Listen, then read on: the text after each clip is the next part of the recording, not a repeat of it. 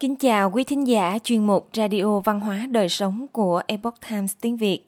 Hôm nay, chúng tôi hân hạnh gửi đến quý vị bài viết Làm thế nào tối ưu hóa đặc tính kháng ung thư của bông cải xanh do Hoàng Long biên dịch từ Epoch Times tiếng Anh. Mời quý vị cùng lắng nghe. Các nghiên cứu đã liên tục chỉ ra rằng những giống rau thuộc họ cải giúp chống lại bệnh ung thư. Trên thực tế, bông cải xanh đã được chứng minh có khả năng tiêu diệt các tế bào gốc, khiến cho tế bào ung thư trở nên bất tử. Bông cải xanh chứa rất nhiều sulforaphane, một chất chống ung thư và kháng khuẩn. Bông cải xanh đang nảy mầm sẽ làm tăng cực mạnh các chất chống ung thư bên trong nó, giúp cho bông cải xanh đạt đến trình độ siêu thực phẩm. Mầm cải xanh khoảng 3 ngày sau khi nảy mầm chứa hàm lượng sulforaphane gấp từ 10 đến 100 lần bông cải xanh đã trưởng thành. Chỉ cần 1 ounce 29 gram bông cải xanh đã chứa hàm lượng sulforaphane tương đương với 1,5 pounds 680 gram bông cải xanh. Mầm bông cải xanh đã được chứng minh là cực kỳ hiệu quả trong việc giảm nguy cơ mắc bệnh ung thư vú. Một nghiên cứu của Đại học Illinois được công bố trên tạp chí dinh dưỡng The British Journal of Nutrition đã khuyến khích việc kết hợp giữa bông cải xanh và mầm cải xanh sẽ làm tăng gần gấp đôi khả năng kháng ung thư của loại rau này. Elizabeth Jeffrey, giáo sư dinh dưỡng của trường đại học này cho biết rằng tiêu thụ bông cải xanh từ 3 đến 5 lần một tuần có lợi ích trong việc ngăn ngừa ung thư.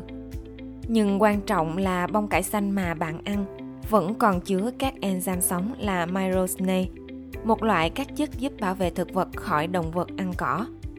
Các enzyme này là cần thiết để hình thành nên các chất chống ung thư, vì tính kích hoạt các chất chống ung thư của bông cải xanh. Vấn đề là nhiều người thường nấu quá kỹ bông cải xanh. Việc nấu bông cải xanh quá lâu hoặc nhiệt độ quá nóng sẽ tiêu hủy các myrosinase.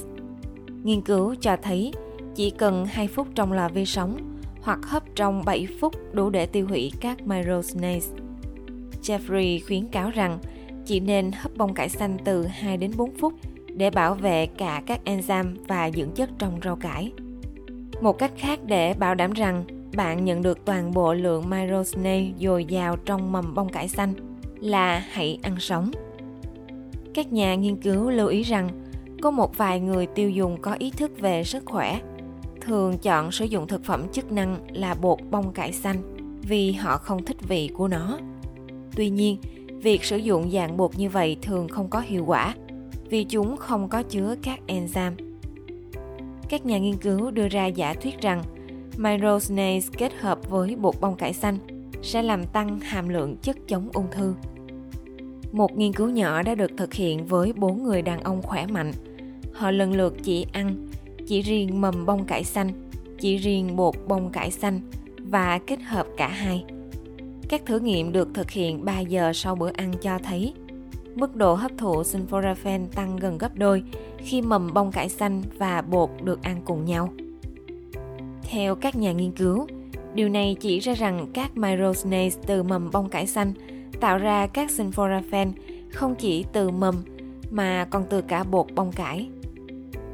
Các tác giả lưu ý rằng các loại thực phẩm khác có chứa sulforaphane, chẳng hạn như mù tạt, củ cải, rau arugula và cải dầu, có thể được thêm vào bông cải xanh để tăng tác dụng của nó.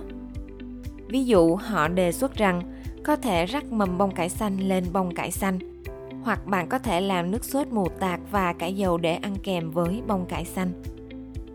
Mầm bông cải xanh đang trở nên rất phổ biến – các nhà nghiên cứu của Đại học Johns Hopkins đã phát triển một dòng hỗn hợp mầm bông cải xanh và rau mầm dưới tên thương hiệu Brocco Sprouts. Bạn có thể tìm chúng trong các cửa hàng thực phẩm bảo vệ sức khỏe, các chợ bán sỉ và tại rất nhiều siêu thị. Mầm bông cải xanh nên được ăn sống. Nó rất thích hợp để ăn cùng bánh mì sandwich hoặc trong các món cuốn hoặc món salad trộn để tìm hiểu thêm về những lợi ích tuyệt vời đã được chứng minh của sulforaphane. Hãy truy cập vào dữ liệu nghiên cứu về chất chống ung thư của Green Merdin 4, trong đó bao gồm nghiên cứu về ứng dụng điều trị của nó trong hơn 100 điều kiện khác nhau. Quý thính giả thân mến, chuyên mục Radio Văn hóa Đời Sống của Epoch Times tiếng Việt đến đây là hết.